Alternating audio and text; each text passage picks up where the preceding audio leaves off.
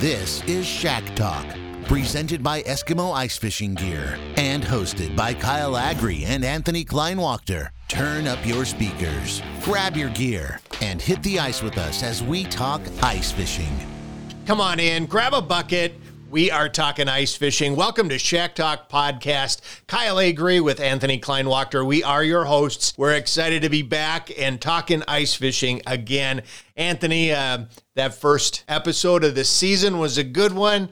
And, uh, you know, it's always good to get the bugs kind of worked out and get back in the groove of things. It's great to be here for episode two. Yeah, really excited to be back. Um, obviously, it's uh, fun talking ice fishing. I keep hearing a few more uh, people maybe tiptoeing out on the ice, testing things out. Hopefully, by the time we record this next podcast, episode three, uh, maybe we'll have some fish stories to be able to share back and forth. I'm, I'm, I've got the itch, that's for sure. It is, you know, and you watch some of those folks that are going out on the the areas that have safe ice, and that's the key, right? With all for folks to know is, you know, don't push it too far, too fast. But there are some areas throughout the ice fishing land here across the Upper Midwest where you know we're starting to see five, six inches of ice on some of the smaller, more shallow bodies of water, and that's good. That's that's really good to be able to see that, and and folks are starting to tiptoe out, as you said, and. Uh, it's it's day by day. I mean, it's growing. Uh, the ice is is adding in in some areas. Although our weather lately has been a little bit on the warm side, but I know that that those warm temps only come around for a couple hours during the day. Yeah, they come around for a little bit during the day. I know a big concern for some of the bigger bodies of water is wind. You know, they're talking wind again this week, and so hopefully, you know, they can get past that and start forming up that sheet of ice, and we can get some more cool temps to really make things uh, solid up over the, over the body of water and make sure that we, you know, have good ice, good clear ice. Hopefully, the precipitation stays out of the forecast, and we don't have to worry about that messing up our ice until we get uh, a good base, but it's only a matter of days now. It is, it is, it is. And thank you to all of our listeners, to our followers. We so appreciate all the feedback, all of the comments, all of the encouragement. Uh, after episode one here as we're, we're kicking off season five. Thank you to those of you who've listened along and, and shared that feedback. One in particular, Anthony, I wanted to share with you. I want to get your take on it because uh, I think it's probably a sentiment that's out there amongst many of the, the anglers and outdoor enthusiasts that, that listen and follow along. And uh, this particular individual complimented the, the first episode of the podcast, particularly pointed out the point in that podcast where we talked about encouraging new enthusiasts into the sport of ice angling and, and welcoming them, teaching them which I'm in full agreement. We, we were, as we talked about it, this individual was as well. His hesitation, his hesitation was this. He had kind of experienced a few different times out on the ice where people had left garbage, left a mess behind, where he had been at a public access where someone had done the same thing, you know, a, a waterfowl production area out hunting. Just has, has, seen that in a couple different occasions and it left a bad taste in his mouth. Kind of looking to get what our take was on that. So, uh, yeah, I think it goes to say for anyone that's you know new to the outdoors, new to fishing, is you know be be respectful. Um, you know treat treat the outdoors like it's your backyard. You don't want to leave it a mess. Um, you want to make sure that it's clean. I always you know try to make things cleaner than when I got there. So if I see somebody else's garbage, I'm not going to pile onto that. I'm going to take it with me and clean it up. Um, you know, just make sure that you know some of those unwritten rules of fishing in the outdoors. I mean, take care of it. It's a it's a limited resource, and we want to respect it. Yeah, I agree 100%, Anthony. And and you know, to your point, picking up something that that you find on the ice, eh, it's hard to say, right? Maybe it was dark when they picked up and they left that one water bottle there and they missed it. They intended to pick it up. So as you go by, grab it, pick it up, take it off with you. Uh, but yeah, I, I agree. And, and I think it's something that we all need to, to kind of just pay a little more intention uh, attention to and be intentional about. As anglers, eh, we go out into the outdoors, hunters, anglers, whatever. I mean, hikers, cross country skiers, whatever it is, right? Just to to be respectful, uh, as you said, and and make sure that we're uh, we're thinking about the next person who might come along and use that resource and and wanting their experience to be as good as as ours was. Yeah, and I think it goes to say too. I mean, not only the resource, but treat others, you know, as you would want to be treated. Um, you know, be respectful of people when they're out on the ice. Don't go buzzing by them in your vehicle or your snowmobile when you're fishing. Um, you know, keep a distance. Don't go set up right next to somebody's house or holes. Um, it's a big lake. I mean, those are always those hot spots where people are trying to get in and get get their uh, get their fishing in. But you know, make sure that you're being careful and being respectful of those things as well. I would agree. I'd agree. And thank you again uh, to those of you who've sent that feedback, we appreciate it. We we listen, we we read every one of those comments, every one of those uh, those suggestions or ideas that you share with us. We we certainly appreciate them a, a great deal. Anthony, we have a fantastic lineup. We're going to jump in here uh, in just a few seconds with one of the uh, one of the segments that's new for this year, a species segment. We're going to talk about bluegills, bluegills and sunfish, and so we're just going to do a deep dive into into everything sunfish and bluegill. We are also going to uh, we're, we're going to hear one of the the pre-recorded interviews we did at the end of last season. You know, last last episode we, we listened to Tyler and his experience when he broke through the ice, being out with his son on a derby. And this time we're gonna we're gonna hear from another gentleman, Keith Horning, and and Keith is a Michigan angler. He was out and uh, he was out with a buddy a lot of similar things in his experience, but unique in in its own right as well. Uh, again, just emphasizing the point of safety, the point of being careful when we're out there on the ice, no matter what time of the year it is. So we're going to have that as one of our segments of the podcast. We're going to wrap up with our social distancing. I'm practicing saying that, Anthony, because uh, it's a long mouthful there, but social distancing. Uh, we're going to talk to Mr. Mike Tools, a good friend of both of ours, and uh, here's some of his thoughts on uh, where angling and the sport of ice angling is as well. So uh, let's jump right in here and uh, bring in Mr. Bluegill, Troy Peterson. Hey, Troy, how's it going? Good, guys. How are you? Good, just uh, getting uh, getting the itch to get out on the ice. Um, I know things probably aren't looking so good in your direction, but uh, you know, you ready to talk some uh, some bluegill and some species? I mean, we got the expert with us. I'd be uh, I'd be honored to talk some bluegill fishing with you boys. And yeah, we're uh, I was just out in the boat today. I was telling you guys earlier, and I don't think we're gonna have ice for a couple weeks yet. So well, the best thing is, is it gives me more time to go put the boat in and use some electronics and scout some new lakes. You know, there's nothing wrong with that as long as you're fishing, right? The worst thing would be to get a, a rim of ice around the lake where you can't get your boat in, but you can't actually go out and fish. That would be terrible. Uh, right. but, but this is this isn't the worst thing in the world. Of course, we we want ice to happen. I guess all of us are pretty avid ice anglers and and looking looking forward to what that season's going to bring. Uh, I'm looking forward to what this segment's going to bring because this is the first of our species focused uh, segments really here, and we're we're starting out with bluegills and sunfish.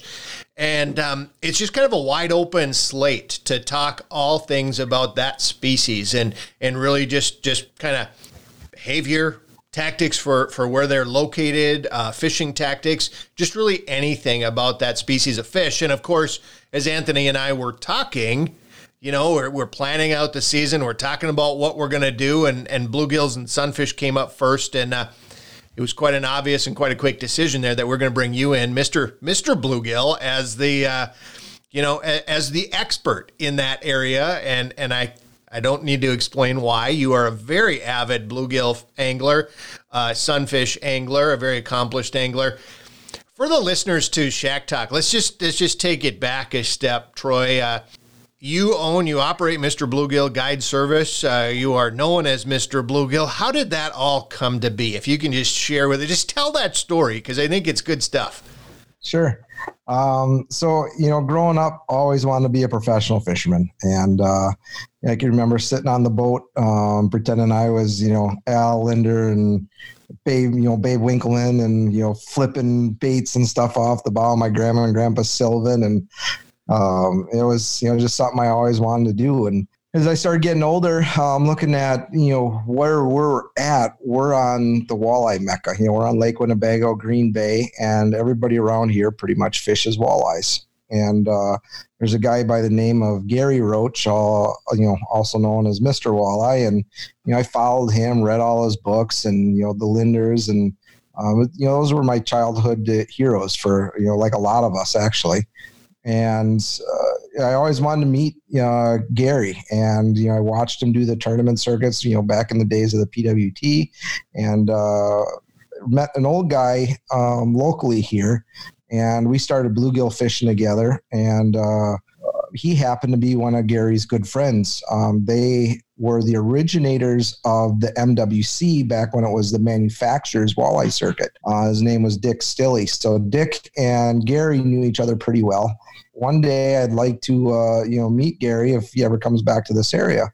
So he arranged uh, a dinner one night um, up in Green Bay when the PWT came. And uh, at the time, my license plate in Wisconsin said Mr. Walleye and uh, I got to know Gary, and you know, fished a couple uh, tournaments with him, pre-fished with him, and um, you know, a couple of his other teammates, and uh, kind of a friendship was born. And got to know him and fished with him for quite a few years, and got to know his wife, and um, you know, the rest of his family. And out of respect, I changed my license plate because he gave me a bunch of crap one day about having the Mister Walleye license plate, and uh, so I changed it to Walleye Fisher and as the years progressed, um, well, years, I think it was like three years, um, you know, we bluegill fishing with these guys and a couple of the other old timers. And uh, every time we go out bluegill fishing, I just, you know, clean their clocks. And uh, they started calling me Mr. Bluegill, and the name kind of stood and or uh, trademarked it, and uh, been using it ever since. So um, it's quite the honor to get a name from you know guys like that to uh, uh, you know in the fishing industry that I looked up to. That's a great story. I love hearing the backstory on that, Troy. And you know, you mentioned you mentioned a couple names there, and I think it's maybe worth taking a pause here because uh, all of us in the fishing world experienced uh, and heard of the the loss that that took place earlier this week in uh, the passing of Ron Lindner and and Ron being Al's older brother and and really one of the uh, you know they made a great combination right? Because you you had the, the, the teacher in Al, and you had the, the the the inventor and the creativity in Ron, and and just what an impact on the fishing world. And before we jump into talking about bluegills and sunfish, uh, maybe just some thoughts on that. Well, you know, I was very fortunate. Um, back in my early days, I was a part of Shimano and um, worked with the Lindner brothers um, very closely doing Gander Mountain um, grand openings. So, you know, every time there was a grand opening at one of these stores, Al and Ron were usually there, you know, and Billy was up in uh, Minnesota and got to ice fish with some of these guys. And um, yeah, I mean, there again, these guys were my childhood heroes growing up. And uh, I was very fortunate enough to have met him and, you know, got a chance to hang out with him a couple days. And um, it's a sad loss. And you're, you're right. You know, Al is always the, uh, he's the educator, the talker, and Ron his his wheels were spinning 100 miles an hour all the time. Um, you know, look, you look at things like Target Walleye and you know the TV and the magazines and all the stuff that uh, you know came to fruition is a lot of uh, Ron's ideas. Yeah, quite an impact, and and most anglers don't realize the, the impact that he had on the sport. Uh, but pretty huge, pretty pretty impactful, uh, without any question. Uh, and and not to mention just just the character of him as an individual. He was a man of faith. He was a man of character, of conviction, and uh, I know he affected, he touched many many lives. So we're all we're all saddened, and it certainly extend our sympathies and, and thoughts to their family right now at this time. And uh, it's just uh, it's good. I think it's good to honor honor that uh, at this time of his passing. So Troy, as, as we get, we get back here and we're we're talking about bluegills, we're talking about sunfish we, we, there's a million places we could jump into this lake here, right? In terms of how we begin that conversation, but maybe just just a little biology lesson might be a good place to start and open things up in terms of uh, how how the life cycle of these fish progresses throughout the year. Oh, we could, you know, we could spend an entire segment talking about biology of bluegills, and uh, I, you know, they're again fishing with the Lindner boys, and the Lindner Media crew actually came over here uh, last year um, and filmed with me. And you know, was a Bill Hayner? Um, that guy is a, he's a wizard when it comes time to, to knowing about bluegill stuff. And I learned a lot from you know just talking to him because he does a lot with the Minnesota um, uh, conservation you know wardens and uh, your programs over there are light years ahead of what Wisconsin is. As far as protecting this species. Everybody for years thought, you know, uh, it's just a bluegill, you know, it's just a sunfish. And, you know, they're realizing that, you know, these things are trophies and those trophies are slowly, I won't even say slowly, they're, they're fastly disappearing because of the over harvesting and, you know, uh, of what's happened over the years. I'll raise my hand. I mean, uh, back growing up when I was a kid, my grandma and grandpa took us out we went every day of the week when they were on their beds and at that time we could keep you know keep 50 a piece and we were keeping you know 200 bluegills a night um, you know in that eight and a half to nine and a half inch range every single day for like two three weeks. Um, i look back at that and i'm just ashamed but we didn't know any better. I mean that was just we we caught fish we to eat. I mean that's what we did. We ate fish and we ate deer education and uh, the steps that you know conservation people have taken and uh, i'm starting to see a, a, a, regrowth and some of these lakes come back a little bit but uh, we're not there yet Yep, it's uh, it's a process, isn't it, in terms of educating folks and and getting that mindset to to take over and dictate our actions. Yeah, Anthony, you were going to say something. No, I was just going to say, I mean, it's definitely something that we've talked about a lot. And I, I think that's kind of the purpose of, you know, this segment, this podcast is, you know, just education. It takes a lot of talk, a lot of conversations. I know you, you admitted it too. I mean, I think we're all guilty of, you know, maybe doing things differently in the past that, you know, our mindsets have changed and shifted. And it's just trying to, you know, introduce those thoughts to the listeners and other people and, you know, kind of sharing that mindset and knowledge and being able to progress the sport a little bit. Yep, absolutely. Um, you know, with the increase of anglers that we have today, especially with the COVID stuff going on, um, there's a whole new generation of anglers that are coming to this sport this year, and uh, lakes can't take the pressure. Um, you know, where I'm at in central Wisconsin, you know, our lakes range from 15 to 50 acres, and uh, it's these fish don't reproduce overnight. You know, you, you take 100 fish out of a lake in a day, um, you know that's a huge dent on a lake you know of that size. So um, you know it's really important to understand that if you want to come back and keep enjoying the resources you got to put some of them back. Troy just just talking about sunfish and bluegills what what does it take uh, or maybe I should say, what is kind of what's your scale, right? What's a what's a definite throwback when it comes to bluegill? What would be considered an eater for a selective harvest purpose? And then what is your what's your trophy or your, your top side where you're throwing them back? I'm going to get a lot of hate from this, so I'll, I'll just be prepared. um, so for me, honestly, I use a drum scaler, and uh, I I personally love those like six and a half to seven and a half inch fish. You know, you get those little bite sized pieces out of them, and um, I, you don't have to worry about any of the pin bones. You know, they just taste better. And if I take, you know, 10, 15 fish and get 30 fillets like that for my wife, myself, and, you know, my kids, um, put some potatoes or whatever along with that, and that's a meal and that's plenty. The guys that are going out there and pulling eight and a halfs, nine and a halfs, and ten inch fish because they think they need those big chunks of meat to feed their family, go walleye fishing or go catch white bass or something. Um, you know, I just they get fishy and they get those pin bones don't fry up when they get that big. You know, same with with crappies go too. You know, the bigger the crappies uh, that they get, um, you know, the mushier and uh, you know the bigger pin bones are in there and. Uh, I'm just a, you know, there's a reason why they call them panfish, and I like those little guys. Tastes like potato chips when you fry them up. I mean, there's oh, nothing yeah. better than that little bite-sized piece, and I think that's you know kind of just part of the education of panfish is being able to talk about you know that selective harvest size. I know a lot of people are starting to realize that hey, we need to let those eight and a half, nine, 10 inch fish go because that really protects the species and that's the producers. And, you know, if you don't protect them, I mean, that's where your lakes get stunted and you have, you know, different things within the, the ecosystem. So I, I think educating people on that, I mean, I've always kind of gone with the, you know, seven to eight inch range for fish that I keep and eat. I mean, I think that's a, a big enough fillet or fish to get a you know decent sized fillet off of, whereas you're not hurting or, or harming that population at all.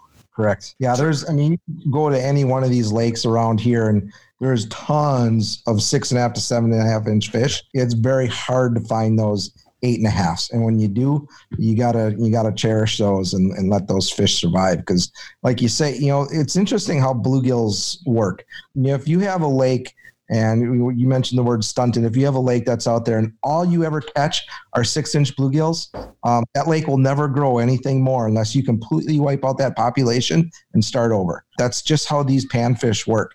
It's not like if you got, uh, you know, a, a big walleye, you know, a 30 inch walleye lays eggs and, you know, the hatch from those fish will eventually grow over time these bluegills are are pretty much the same way, but they only grow as big as what the fish that laid the eggs or that protect the nests um, are. And you know, talking to some of these biologists, uh, you know, a 10 inch bluegill is about 10 years old. Um, you know, they don't grow very fast once they get that big, and it takes a long time for them to get to that age. So these guys pulling 10 inches out of these lakes, you know, it takes 10 years for a fish to get that size, and they don't come back for another 10 years. Wow, that's impressive to think the age of that fish, right? To reach that size. We don't think I'm guilty of it, or at least in the past have been guilty of it, not recognizing just the time factor and the value and the age of a fish of that size as we kind of look at the different, you know, classifications of sizes of fish, I know previously we've talked about this, but how do you go about finding a good bluegill lake? Well, it starts with research right here on the computer. There's so much information out there at our disposal, uh, whether it be here on the computer, uh, websites, DNR websites.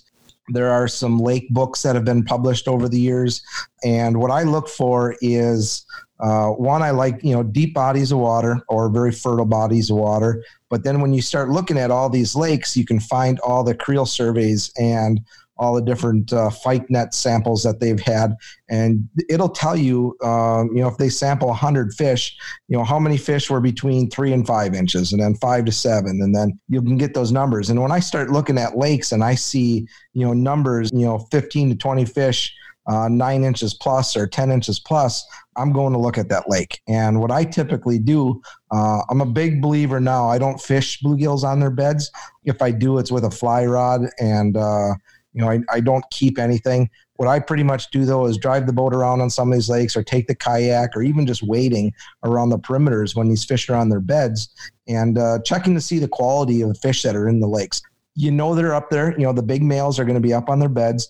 Um, it's a guaranteed thing, and with you know the water clarity, um, if you got good clear water, you not you know drive around and um, you can use an underwater camera and look at the deeper beds where you know usually the bigger bluegills are, and uh, you can get a good justification as far as what's in that lake. And if I see big ones, I'm coming back there ice fishing. If I don't, you know I kind of chalk it in the back of my my head for you know, coming to, to you know get a place to, or find a place to you know just catch a meal. What time of the year are you doing that, Troy? So just as a perspective, right on the calendar, you're, out there in your kayaks, obviously open water, but what time frame? So around here, central Wisconsin, northern Wisconsin, these fish usually start to come up on their beds, usually around Memorial Day weekend, and are usually um, up there through the end of June. Um, and then, eh, you know, a little bit this last year with how cold it was, um, you know, it was 4th of July. We were still finding fish on their beds up in northern Wisconsin, but down here in central Wisconsin, southern Wisconsin, they were pretty much off their beds by uh, 1st of July. So. When you talk about beds, what are you what are you looking for? I mean, in case somebody's never seen a bluegill bed before. Sure. Um, so what you're going to find is, you know, you're going to find uh, uh, sun beaten shorelines, usually a lot of times up on the north shorelines. Um, you know, if you got a, a sandy, silty, um, with some gravel underneath, um, then you know that's the kind of areas that they're looking for. And what you're going to find are big flats of all these little craters. And uh, you know when when they start fanning them out, um, it's pretty neat to watch. I actually I've had bluegills in my aquariums, you know, fan beds. The males get up and they just start dancing, you know, fanning out these big little craters um, that they use to uh, you know kind of the females will come in, lay their eggs, and then the males will sit there and swim around in circles and just protect anything that uh, comes close. So you're looking for uh, all these little craters, all these little dimples that are you know fanned out on the bottom. Um, and what'll happen is if you've got good lakes where you've got you know deep like a like a, a shallow area that will have a deep drop off and weeds adjacent to that whole area, a lot of times those big bluegills will find uh, the deepest part um, that have the you know where the gravel finally turns into muck um, or that gravel disappears wherever that transition line is is where typically the big bluegills will stay and then the shallower you go up is you know the smaller fish kind of will hang out up there. Um, and it's it's funny is when you sit and actually go and study these lakes, you can see you know size differences. Um, it's like a tier. You know, the top ones are all the little guys, and the middle ones you get a little bit bigger fish, and then down on the bottom, um, you know, and not only that, but when you get down there on the bottom, on the deeper water, you'll find the biggest nests as, as well. So it's just something that I, I go out and, and look for. So that's that's your springtime. Now you get get into the fall and and late fall where we're at. You know, not quite early ice where you're at. We're we're fortunate to be maybe a little further north than you, Troy, and so we've got we've got some opportunities now where we're venturing out here uh, with safety precautions and and checking out some of these spots. Where are you looking? So you've identified the body of water, but now what's the next step? Sure. Well, you bluegills, I always tell people bluegills are a cyclical fish. And what I mean by that is what they do from summer to fall. Um, you know, in the summer, um, they're up shallow, um, finding that warm water, fresh oxygen, um, you know, any type of food that's starting to, to regrowth. And uh, as the summer progresses, those fish will slide out deeper. Um, you know, if the weeds choke off, uh, you know, they're looking for cooler water. Um, you know the dissolved oxygen down in that cooler water is going to be more sustainable for them. And that's kind of what happens with ice fishing. Early ice um, you know i'm looking for the shallow shallow water. It's still warm. Uh, the weeds are green. Um, they're starting to die off and some of the bugs and food are starting to die off. Um, but you know de- depending on the bodies of water that you have if you have river systems or channels or any of these backwaters off some of these bodies of water um, one of the things I always look for is one is warm water temperature.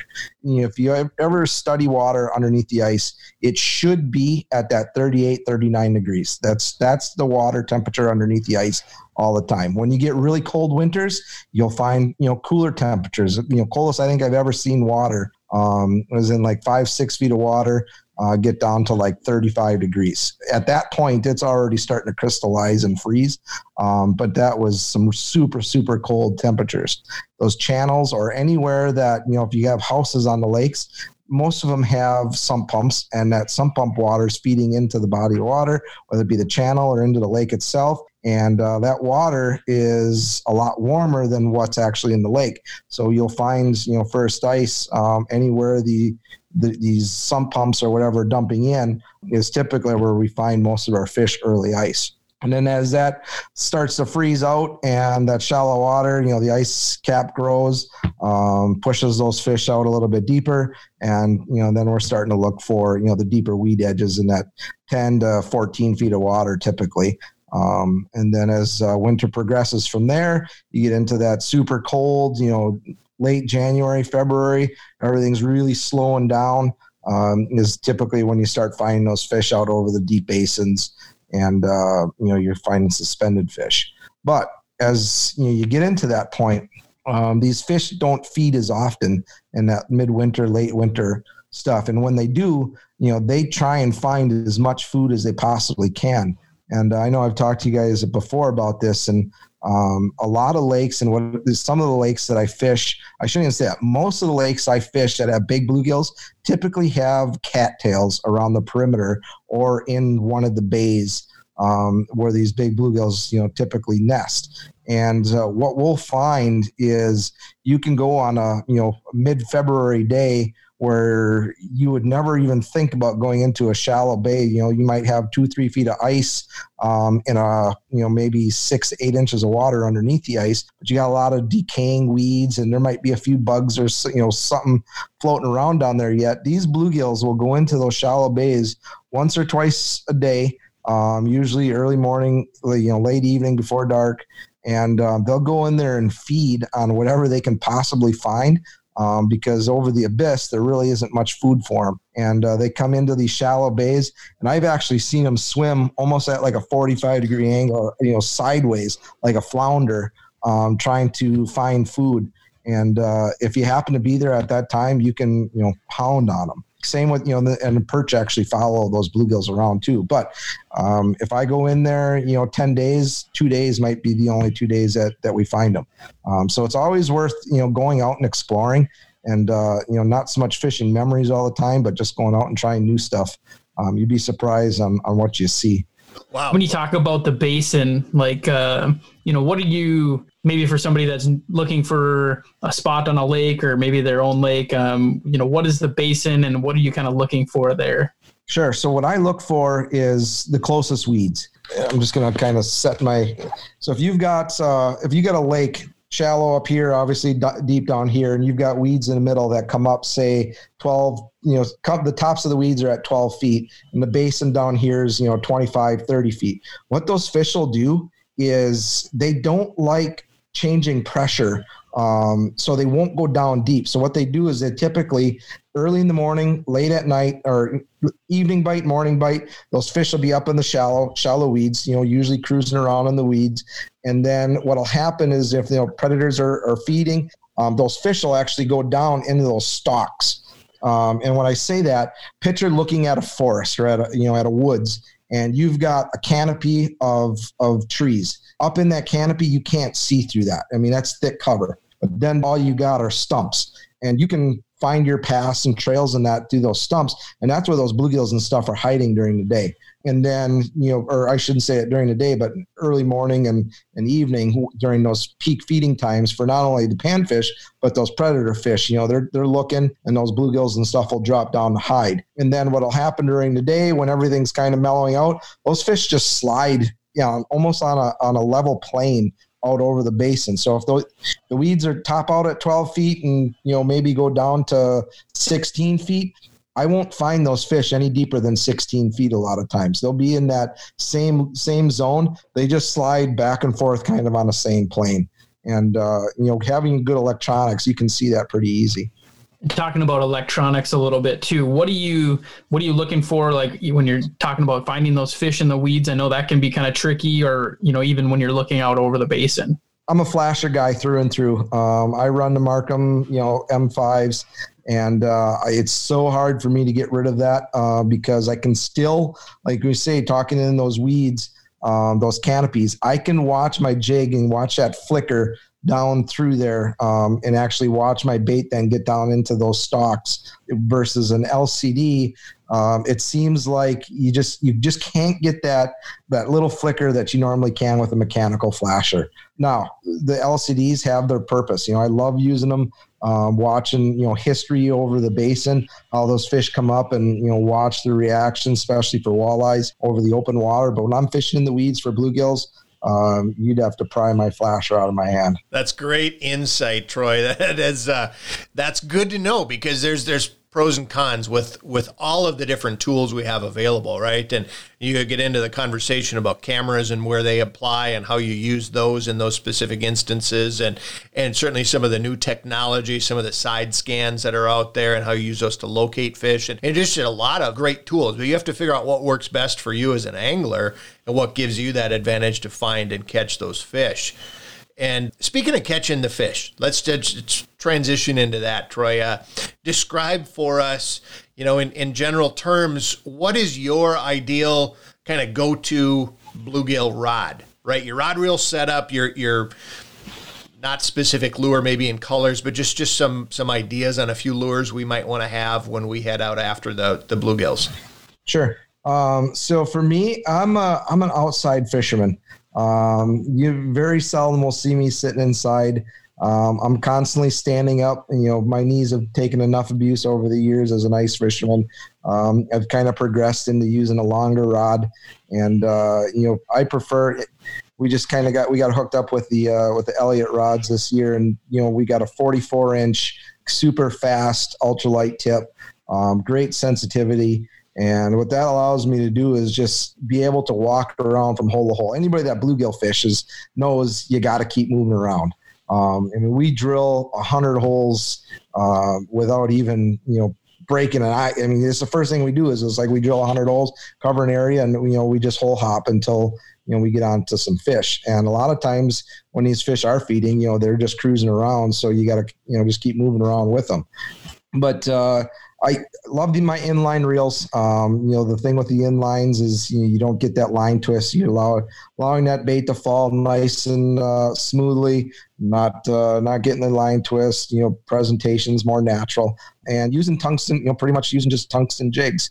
Um, running a, a two pound fluorocarbon Um, you know, the new Icex uh, fluorocarbon colors. You know, everybody asks about colors, and everybody, you know, all these custom painting guys hate me because um, I will be the first one to say that uh, everything I use is strictly just based off of contrast. I'm not a, a one of these guys that will go out and spend high dollars on all these custom painted baits um, because these fish really don't see color they see hue and they see contrast and what i mean by that is you know if you've got um, you know, uh, everybody always, you know, the what are the Wonder Breads or whatever, all these different colors, and all that is is just different hues and different contrasts of colors. It isn't so much the blues, pinks, you know, whites, yellows. I think you could, you know, use any combination of any color um, as long as you got that contrast that's down there.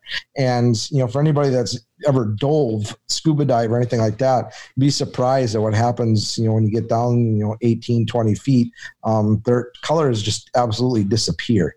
Um, so it's been talked about, you know, and everybody um, has their own opinion on it. And, you know, I always tell guys that those pretty colors cut, catch fishermen, not so much the fish. And, uh, coppers I'm, I'm a big fan of uh, of the copper color um, i use a lot of just plain copper uh, silvers, golds, and then I will use a lot of pink and white um, just because of that pink. It looks like that, you know, that darker, and then having the whites you know, as that contrasting flash. And then, you know, glows too. I'm a big believer in glows. You know, that glow, you're still going to get that, that last, you know, half hour um, of after light. You're going to get an extra half hour of fishing that those fish can see.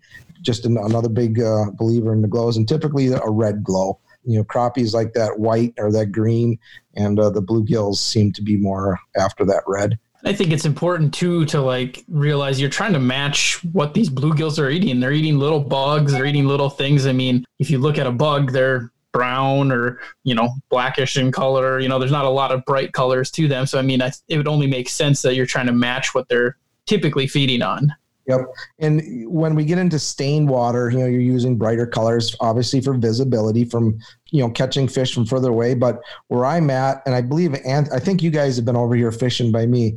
Our water is gin clear. I mean, we can see 20 feet. You can read the, you know, the date on a dime. Um, so we are, we have to be supernatural. Um, a lot of dark colors, you know, like I said, telling you blacks or dark copper, even just a dark red.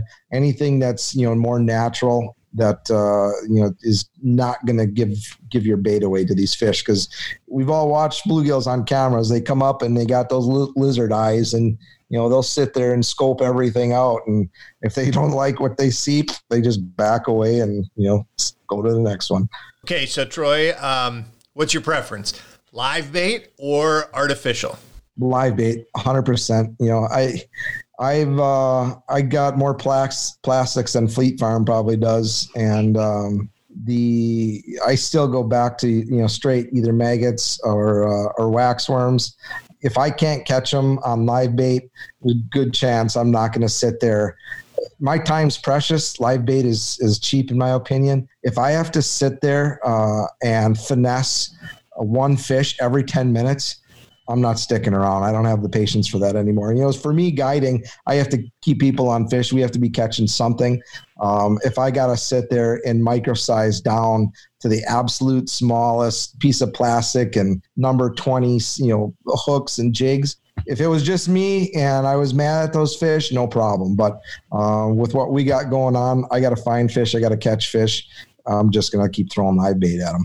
I think that's a good thing to you know, for anybody that's going out too, I find myself maybe sometimes starting with a plastic and then, you know, you'll know right away if they're aggressive and they're feeding and they're hitting that, then I will just leave it on. But, you know, if they start to reject it, I mean, yeah, like you said, there's nothing wrong with a fresh piece of meat on the hook. They're going to come up and, you know, slurp that in pretty easy.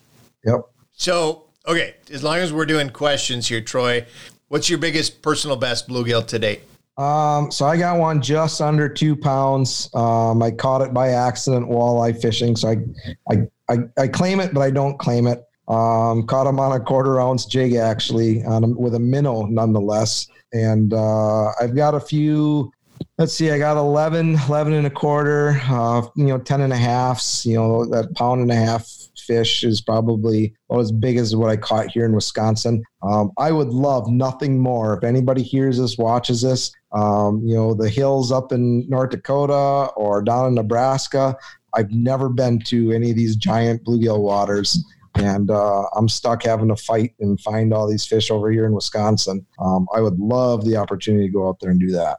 Anthony, what about you? What's your personal best bluegill? Uh, I think I'm right around that 10 inch range. Um, you know, it's hard to remember all the fish that I caught before I really started caring about, like you said, caring about size or anything. It was just catch a big fish and whether you're going to keep it and eat it or not. But I think right around that 10 inch mark is kind of where I've, I'd obviously love to catch that, you know, 10 and a half, 11 inch fish like Troy talks about, or, you know, there's those mythical, you know, 11s, 11 and a halfs, 12s out there. So, so I agree. If, if you're calling Troy, you better make sure that I'm the next phone number.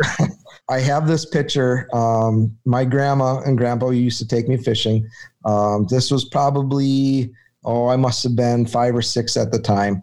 And, uh, you know, it was caught on Lake Poygan, but it's a legitimate 12 inch bluegill that she's got holding.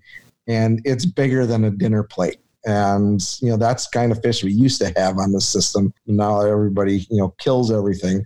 Um, it's getting pretty hard to even find anything close to that. But a legitimate 12 is is my goal. Uh, I had a client last or not last year, the year before, I'd get a, a 11 and three quarter on that lake that I took you guys to, and um, it was he. It, he had no idea what he had. He's like, "Oh, this is a nice one." I'm like, "Dude, do you realize what you have in your hands? You got a, almost a 12 inch bluegill." And he's like, "Okay, so do I eat?" I'm like, "No, no, no, no if you're going to mount it, you're going to keep it or you're going to get mounted or you're going to put it back down the hole. And uh, he's like, and all his buddies are like, dude, that's the biggest bluegill I've ever seen. You know, so he had, did end up getting it mounted. So. Well, speaking of that lake you took us to, Troy, uh, this was a couple years back.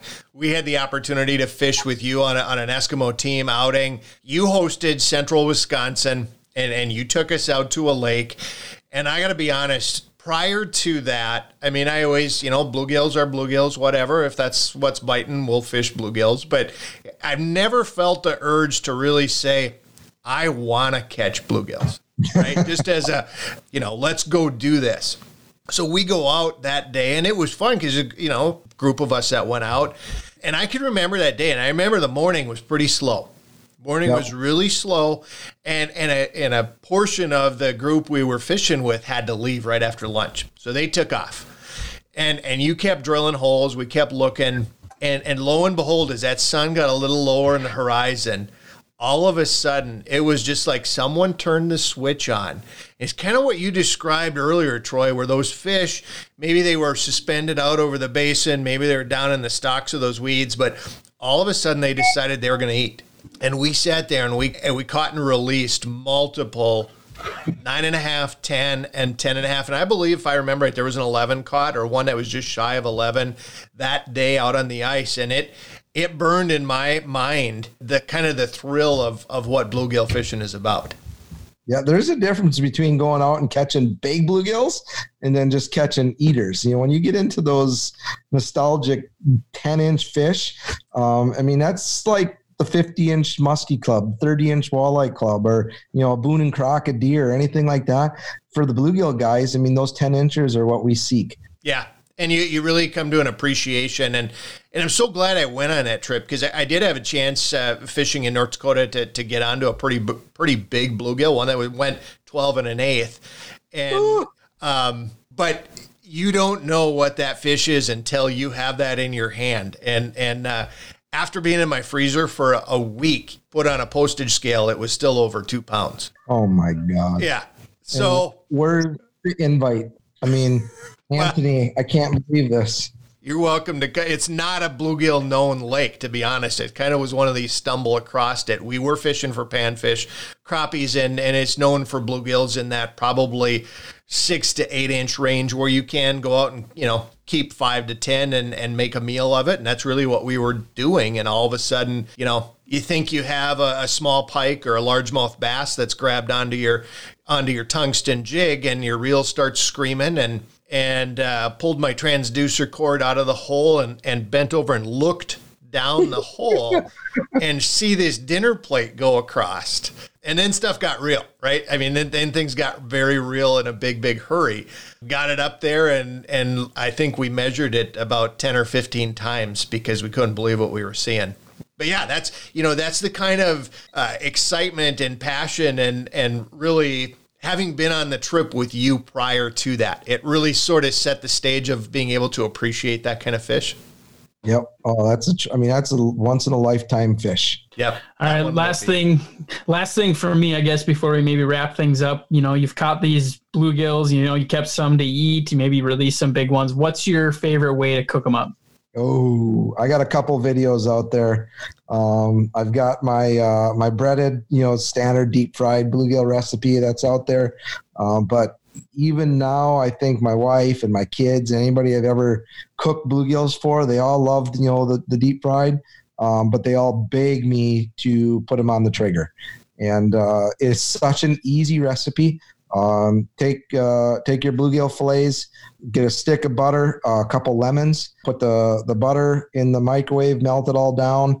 Um, take a lemon, cut it in half, squeeze both sides or both halves of the lemons into that butter mix it all up, get a foil pan, just base some uh, some of that lemon butter down, lay those flays down, base a little butter lemon over the top and a little bit of lemon pepper seasoning, put them on the grill, um, you know, five six minutes, and uh, oh, yeah, it's making me drool just think about it. And I know I know I've gotten that recipe from you, and I've done it with bluegills and every type of fish that I've caught, and it yeah, is it, one of my favorites. I mean, it's yeah. so easy to do. Walleyes, perch, crappies, bluegill. It doesn't matter. I mean, it's just good with everything. Yeah, a little bit of tinfoil, even whether it's a tinfoil pan or you just roll the edges up on some tinfoil. Yep. You crumple it up, throw it away when you're done. I mean, it's simple cleanup. It's amazing, and yeah, I agree. It's one of my favorites as well.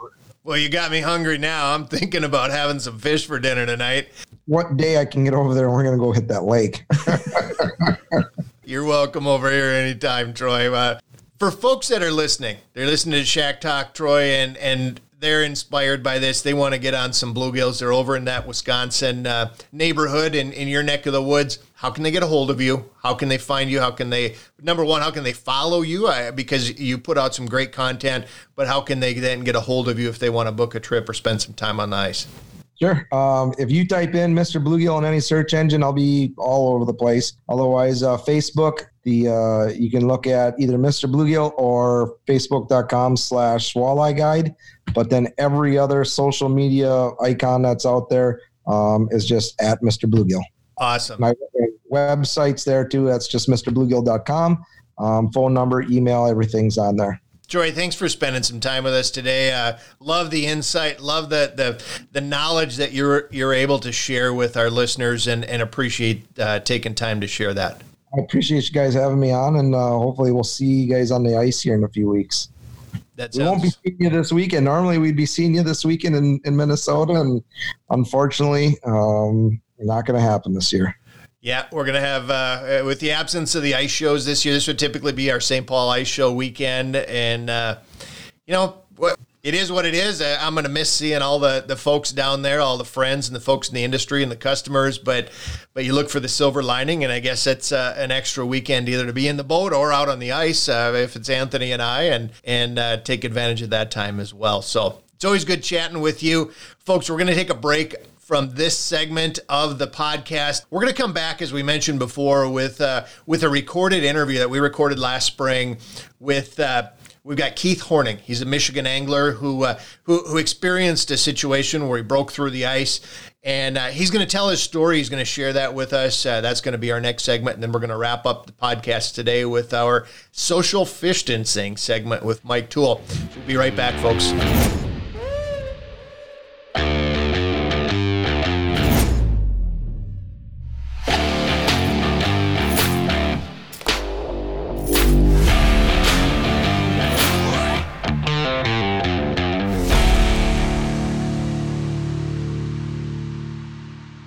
Welcome back to another segment of the Shack Talk podcast. And, and one segment that we feel we can't cover enough is ice safety. And I know Kyle and I have talked about this, and I don't think we could talk about it enough. It's one of those things, whether it's early season, mid season, or late season, it's something that should always be on the back of your mind. And I think with the the gear that we have nowadays, um, there's so much safety equipment that one is available and two can even be built into the stuff that we just wear on a normal basis.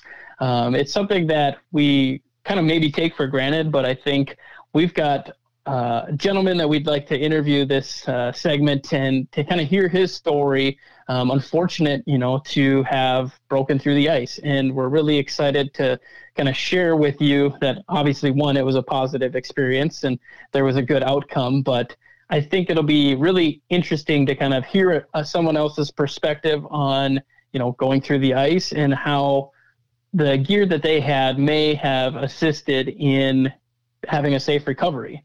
Yeah, Anthony, you know, this is one of those things that that to your point, you can't emphasize ice safety enough. Just the sheer nature of the sport, going out in the winter in harsh, cold conditions, uh, on frozen water, um, just just all of those things and those factors. It has to be in the forefront of our mind every single time on the ice. Exactly. And so, with that, I'd like to welcome to the podcast Keith Horning from Vassar, Michigan. Keith, welcome to the podcast. Hi, nice to be here. Thank you. Yeah, thanks for joining us. And and I know I kind of touched a little bit on it kind of in the intro there, but and we've talked before we started recording, but maybe just tell us, um, tell our listeners a little bit about your experience ice fishing, how long you've been ice fishing, and kind of where you where you ice fish. Well, I'm I'm pretty fairly new to ice fishing. I've only been doing it maybe five years now. I've never been on the ice other than recently because I'm from California originally, moved to Michigan, and uh, you know, it, it was a pretty scary thing when I went through that ice you know. Talk a little bit about the the conditions, um, what lake you were on, and what time of year it was. It was January. Ice conditions at that that time of year. Um, last year was we had pretty poor ice conditions. It never really froze too good, and the day I went through was probably around 29, 30. We were fishing Saginaw Bay. We fished this spot a couple times, and uh, but we didn't ride a quad out. We walked out, and uh, when we were heading out, most of the time we, when we were on foot, we we'd spud and ice was good, and every every time we drilled a hole, we were looking at nine, ten inches of ice. Nine, ten inches of ice is that's that's a lot of ice, and for most folks, we would look at that and say, uh, "Hey, we don't we don't have a problem here. It's nine or ten inches of good ice. We should be safe." Yeah, you, would think that, and then, uh, well, like the thing with Saginaw Bay, there's there's currents, ice and stuff in certain parts, you know, from what I'm told, and apparently uh, it had probably had um, some current eating away the ice, and and we pushed too far out, you know, back hockey, I guess, you know. You know. Yeah. So tell us a little bit about, you know, you said you were on a four wheeler. Um, were you had you stopped before? Uh, were you guys checking the ice? Um, what, what, walk us through kind of what happened and before you guys broke through the ice. On that day, we uh, we hadn't really planned on taking the quad because we were going to go somewhere else, and we had uh, decided let's grab the quad and go to where we know there's good ice. And we've seen a lot of seen thick ice of nine ten inches um, the week before, and it was kind of cold still. When we head out there, we grabbed the otter and loaded up the quad, and we headed out. And we got out a mile. We set up a machine and killed the mold, and we weren't marking fish for a while. And uh, we said, "Hey, let's move." Well, we got on the quad and we headed further out, and we'd stop and pop holes, check ice, ice, ice thickness, and if we were marking fish. And did it a couple times. We kept pushing further out and looking at the GPS and looking for deeper water, and we noticed a, a rock pile up on the GPS, and we wanted to hit that. We figured, yeah, that hold some fish. And I really wanted to get a walleye, and uh, I don't know, we, we just weren't paying it. I guess we got confidence everywhere we pumped holes and checked ice. It was it was it was nine inches, you know. Yeah, so we pushed out further and we let out towards the rock pile. It was close, and as we were hitting there, just the ice gave away we hit a bad spot. Probably it was probably ate up by the current. Uh, my buddy was on the back. The back end dropped. He went in and he went underneath the ice, and uh, I got hung up. I got hung up somehow on my quad, and know, I, I has water up to my up to my eyes and popping up trying to get air. And really when I first went in it happened so fast that water hit me and it just took the breath out of me and I was instant survival mode and trying to get to my get my senses about me. And every time I'd grab onto some ice to try to pull myself off it would snap and my leg was caught up somehow on my quad and Was thrashing around and yelling for my buddy because I didn't know where I didn't hear him and I, I don't know if I couldn't hear him because all the crashing of the ice and the slapping of the water, you know. But uh, somehow my leg came free off my quad, and uh, one of those Eskimo uh, flotation bibs. And as soon as my legs got away from the quad, I, my legs just floated up the surface, and I was able to start really trying to climb out. And I get a grab a hold of some ice. I pulled myself. It it broke a little bit. It broke, and I went back in. My but my legs kept floating back up to the surface. I have a jacket. I just had a sweater, but my back end lifted up just enough where I could just slide out of that ice almost like a, a seal. And as soon as I got, got on the ice and it, it held, I I rolled. I just I didn't try to stand up. I just started rolling as far away from the spot that I, I could. When I got up, my buddy Nick had popped up, thankfully. And uh, he was he, he was soaked. I was soaked. We got up. Actually, uh, we we ended up another mile and a half past um, out on the bay, so we're about two and a half miles out.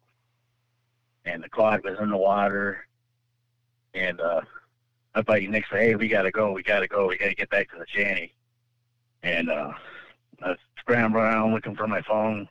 It got thrown uh, clear, you know, on some good ice, and I grabbed that, and we started trying to hike back. And it was pretty cold when we were 29. There was a there was a light wind, but man, that wind was hitting me, and I felt like needles on my hands and my face we started hiking back to the uh, Shanty, and I all that cold and all that wind started. Just, my body started locking up. Started getting cold. I really had to dig deep to get there. And I'm a bigger guy too. I'm not. I'm not a little guy. You know, I'm, a good four. At the time, I was a good 400 pounds. You don't see too many big dudes running around the ice. And uh, we dug down, I dug deep, and made it to the shanty. My buddy Nick was right there with me, trying to get me back to back to the shanty. We got um, got in the shanty, fire up the heater on high, and started stripping stripping all the wet clothes we could, and trying to warm up.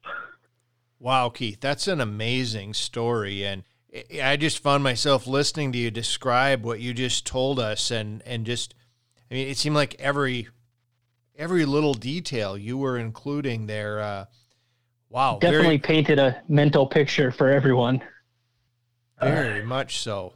So tell you know when you when you felt that ice falling away and you you knew that inevitably you were going in the water, what was going through your mind? I don't know. Uh, uh, fear, probably. It was it was definitely fear for the first part, and then it was we need to get out of here at it. But to be honest, too, I was awful. I I turned around and I was looking at my quad.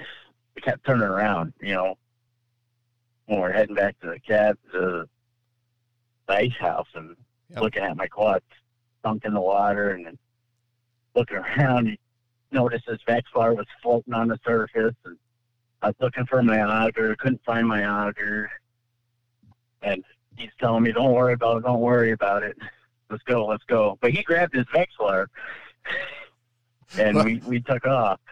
Isn't it a, isn't it strange how our minds, when we're in a situation like that, we're not necessarily always thinking logically, right? We're just we're in that yeah. survival mode as you described it. You're you're in, in survival mode. You knew you had to get back to that shanty and warm up, but yet you were worried about your gear and and to be quite honest, it's just gear and, and you can always you always get more gear, but you got to you got to take care of yourself, make sure you're all right. So I'm really glad you guys made it back and were able to warm up.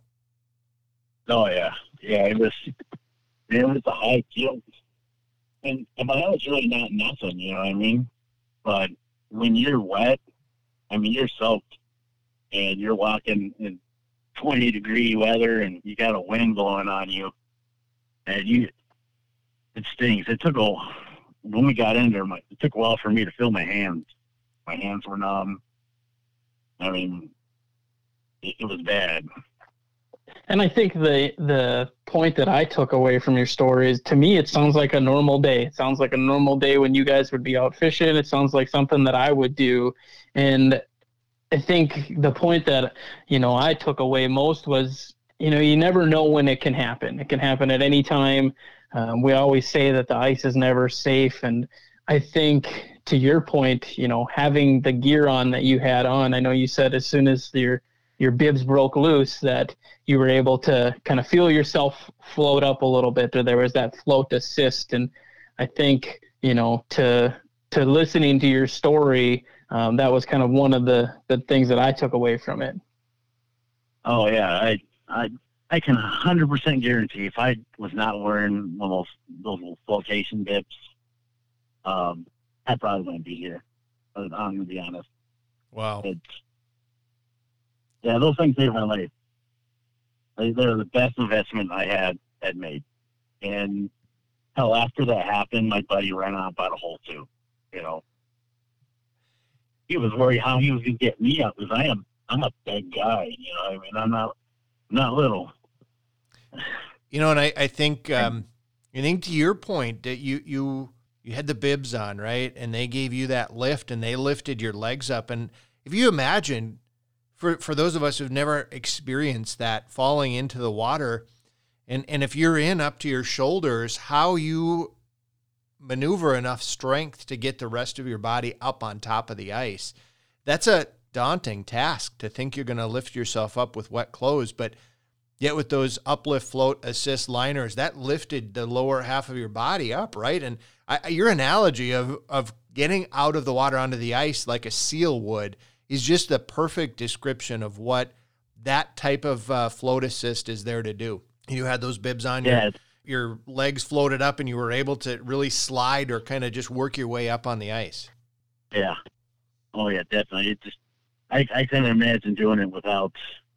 And you know, it, it was fairly. We're, we're probably in about eleven feet of water when we went through, and then it's even deeper. So there was no four or five foot of water where we could just push off the off the bottom. You know, Nope. there's there was none of that. It was it was it had everything to do with those bibs being able to float my legs up. You know. Like I know if I ever when I go back out and I, um and it's sketchy, I'm gonna play it way different. You know, That, instead that, of riding my quad stopping, I'm gonna walk out. I'm gonna stop, walk out, check. Keith, you bring up a really good point, and that is, um, as Anthony said, I hope nobody ever has to experience this, but being prepared is is important, and and I think it's that lesson, that hindsight, which we can all have, right? We all go through experiences, and, and we look back on them, and we we are a lot smarter than when we go into them, and um, what what are you going to do different next time, or what are you going to do different every time you set foot on the ice from now on? Well, I'm definitely gonna be way more cautious. I'm gonna I'm gonna read it though. I'm gonna read the ice a lot better, or try to read it better, you know, as best I can. And uh, I'm definitely I'm not gonna charge out, especially during a uh, a, a dumpy ice season like we had out here in Michigan. And, and oh, the only place I got good ice, northern Michigan, you know, down uh, down here by the summit, it never really locked up, you know. And I just I just know it's ice safety and just listening to the old timers, you know. And I got lectured by all the old timers I knew at work. I, I felt like a little kid being scolded by, by every one of those older ice fishermen I, I work with. They they let me have it. And uh, they started giving me their tips and and whatnot. Yeah, I appreciate you sharing your story. I mean, like you said, the the old timers sharing their stories and scolding you. I mean, I'm glad that this story had a very happy outcome with everybody being safe. And I think hopefully everyone listening can take a little bit of advice from this story and, you know, just be more precautious. Don't ever play it safe um, and wear, you know, the safety equipment that's available, um, you know, that could really make or break the difference on, on being safe on the ice. So again, Keith, thanks for sharing your story with us. Oh, you're welcome. Thank you with that, I want to just say um, thanks everybody for listening to this segment. Thanks, Keith, for joining us. So stay tuned for another segment of Shack Talk Podcast.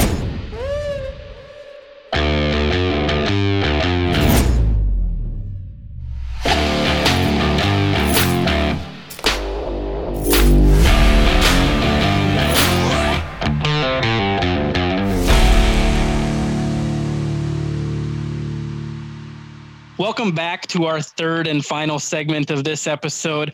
As we just joined in on the last segment and listened to a pre recorded interview we had with uh, Keith Horning, we're really very thankful for the outcome of his story. We always preach ice safety, and we hope that his experiences kind of shine a little bit of light on that. Why we always need to be so careful when we're going out on the ice. You never know what's going to happen, and we're really glad that the uh, the outcome of his story was a positive one now we're going to move into our third segment and final segment. And as we alluded to previously, we're calling this the social social fishing segment of our podcast. Say that three times fast, but we want to welcome Mike Toole. Um, we're really excited to have him uh, on to this segment and talking about why he likes to get out ice fishing, why he's you know glad that there's a sport that others can get out ice fishing, and and why we all just need to probably spend more time out ice fishing with everything that's going on. So, Mike, welcome. Thanks for joining us. Yeah, thanks for having me. It's always good to see you guys. Mike, um, just for our listeners, I, I know that that um, you're, you're a pretty visible guy. You're, you're, out there doing a lot in the outdoors. You're pretty active and involved. But um, share with the the Shack Talk listeners just a little bit about your background and and kind of where you come to from uh, um, in, into the fi- uh, sport of ice fishing and, and kind of what uh, what your perspective is on things? Oh, I don't know. I guess I guess I just love to get out and fish anytime I can if if there's an opportunity to. Um, I would say even more so than just getting out and fishing. My true passion is getting others out and fishing.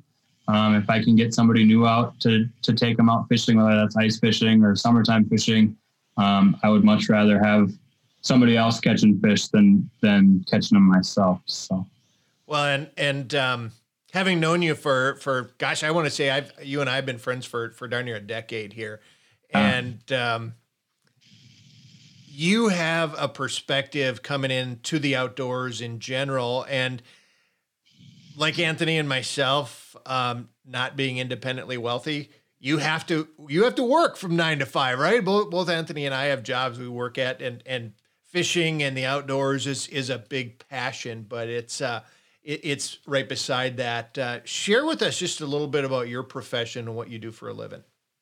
Well, my full time job. Technically, I have two full time jobs. I guess if you want to want to get real.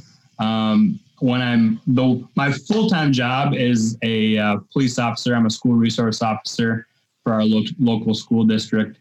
Um, and then when I'm not doing that, I own some apartments here in Granite Falls and and uh, but mainly mainly I'm, I claim to be a police officer more so. So you're seeing those kids day in and day out, and and dealing with all of that. Um, I know we talked a little bit before we started recording, but you know the focus of this segment is you know just talking about why we like to get out ice fishing. And I know you alluded that you know you like to get others out ice fishing. We talked about it in our you know our intro to the to the season uh, back in episode one you know that there's been a lot of people joining the sport of ice fishing and, and or fishing in general but even you know as we move into ice fishing kind of have you seen that even just in your day to day do you see more kids and more youth getting involved? And, and kind of how has that changed the the landscape i guess? Yeah i think you know I, I get the opportunity to just have conversations with kids all the time and and you hear that a lot the topic of outdoor activities coming up more so you know maybe two three years ago we were talking a lot about sports and and those type of of activities that they were really into. But obviously, with where we're at in 2020, um, a lot of those things aren't there to talk about right now. So a lot of the topics that come up are are whether it's something that they get to do now because they don't have practice at night and they get to go out and maybe they did it before or it's they just wanted something new to do. Um, they're they're getting into it and and really enjoying it and having the the time to do it now too. So. Mike, you um, you have a, a, history of of introducing folks to the outdoors, and, and so if if you have a, a student interested in becoming a student angler, right, that's listening to the podcast here today, if you have a parent who's maybe wondering what are my kids going to do now since uh, you know early winter sports have perhaps been canceled in the, in their school district. Um, what's your recommendation on on getting kids maybe giving them that nudge to get them outdoors? Um, what's the magic wand that that really gets that focus pointed here out on the ice? Well i think i think really it's it's probably you know two parts you know it's it's a I think finding that that person that can be your mentor, you know, if you've never done it before and you just don't know where to start, it can be a daunting task to be like, okay, how do I get out there and go fishing when I've I don't own any equipment, I don't do any of that stuff. So find a mentor that that has the equipment or or can at least point you in the right direction or the right lake or something like that. Um, maybe they're willing to take you out like like I would be or something like that. Um, and you see that a lot where as sportsmen, I think more of us are probably like that than not, where, you know, it, the old age of keeping keeping your secret spots and, and all that stuff is kind of going to the wayside. I think people are probably more willing to help out than, than the ones that aren't willing to help out. I think that's great advice. I mean, if anybody that's listening is in an area and they don't know who to contact, I mean, between Kyle, myself, the rest of the Eskimo staff. I mean, we cover a large area of the ice belt. If you're if you're listening and you're looking for someone to to help you out, I mean, reach out to us. I mean, it, in the age of social media, I mean, we can put out a feeler to a couple of different people, and I would bet within a few hours.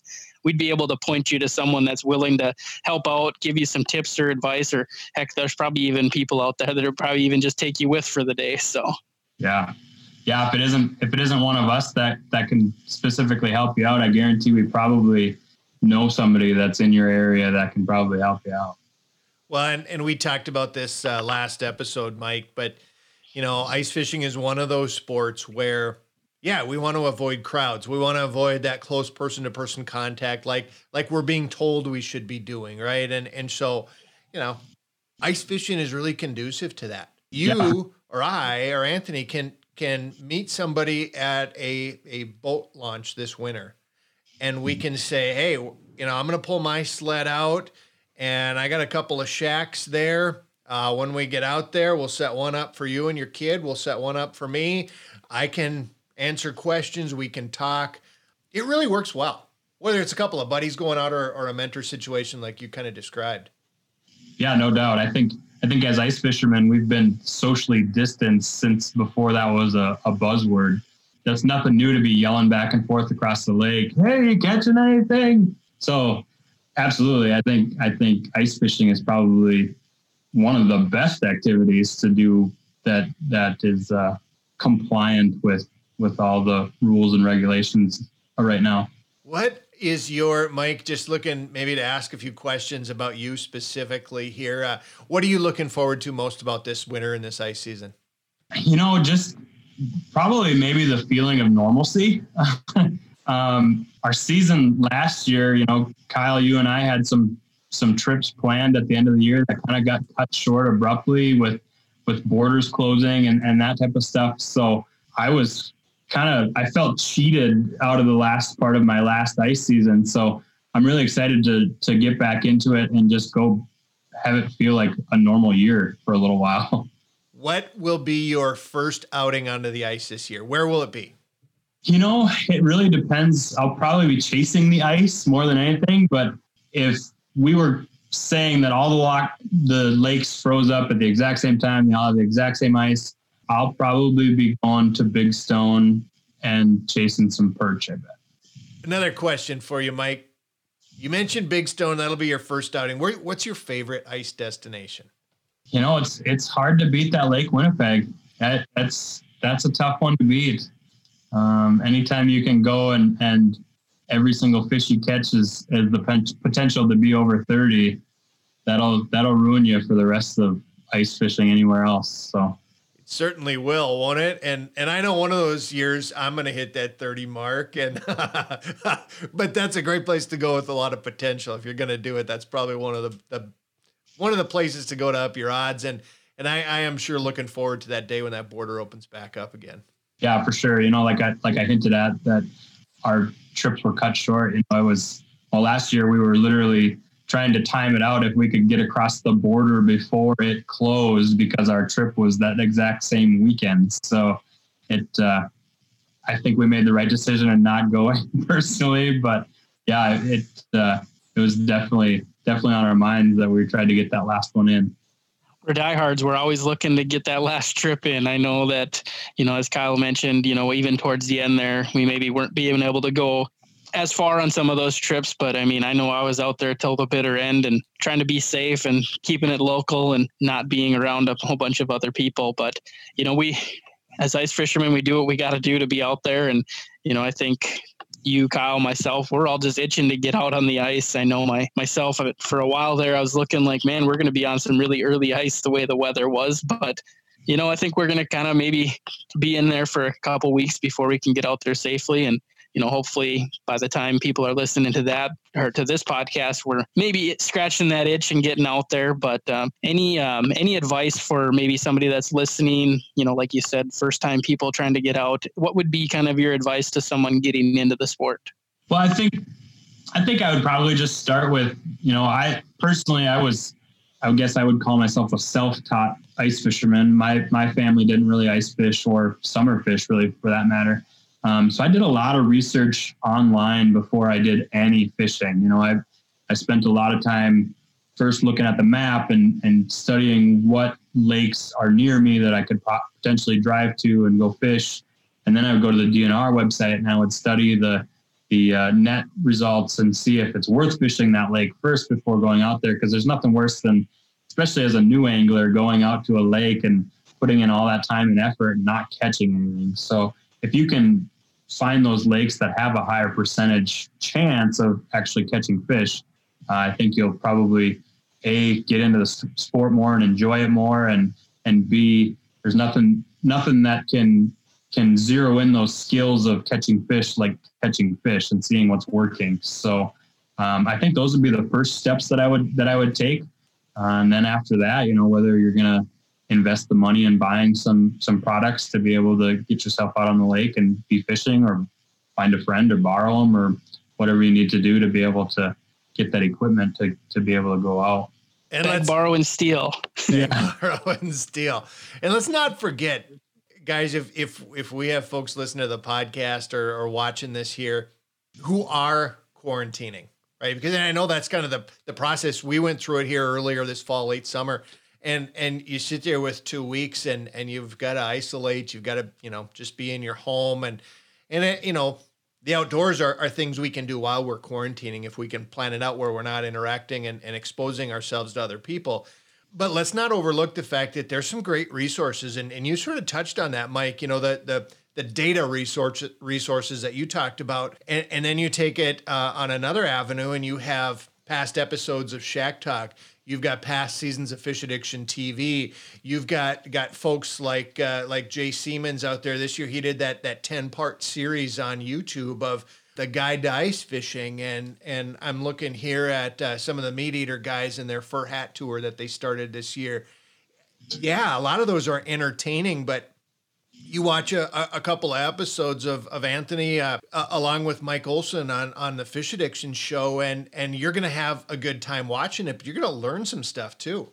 Yeah, for sure. I would. I would. That's a great point. That you know, like you said, those all those shows are very entertaining, but if you pay attention, you can really pick up on some of those some of those things that they're doing and using to uh, be successful in in catching fish let's be honest with the you know the lack of entertainment on TV these days. I mean, I know myself, I've been watching way more YouTube than I did previously. Um, you know, I enjoy watching those shows, but I've really, you know, found a lot of different things maybe that I want to spend as much time watching. So if you're like me um, and you're looking for those types of things, you know, do some searching out there. You know, reach out to us. We'll point you in the right direction for some of those shows or some of our favorites. And I mean, there's endless resources out there for people to to utilize and like Mike pointed to, I mean, just do some research. You know, if there are questions that you have, or reach out to us, reach out to anyone. I, I think a lot of people in the outdoors um, are more willing to share and get people outside, and everybody just needs to kind of band together in this crazy times that we're having now and get everybody outdoors and do it safely. And hopefully, we'll get through this ice season and things will be maybe in the rearview mirror a little bit. Mike, if uh, people want to get a hold of you, is there an um, easy way to do that? To reach out to you on social media? Yeah, I'm very active on social media for sure, Facebook and Instagram. Um, obviously, those are those are great great resources. Um, the Brewer Rager Outdoors website or or their Facebook or Instagram page. I I also stay very active on those as well. So. Awesome. Well, again, thanks everyone. Thanks, Mike, for joining us. Uh, we have to thank Eskimo for for sponsoring the podcast. Without them, we wouldn't be able to do this and share, you know, a little bit of our stories with all of you and and a little bit of Mike's story with everyone. So again, make sure to uh, get outside. You know, be safe. Distance socially out on the ice and get out fishing, and we'll uh, we'll catch you on the next episode.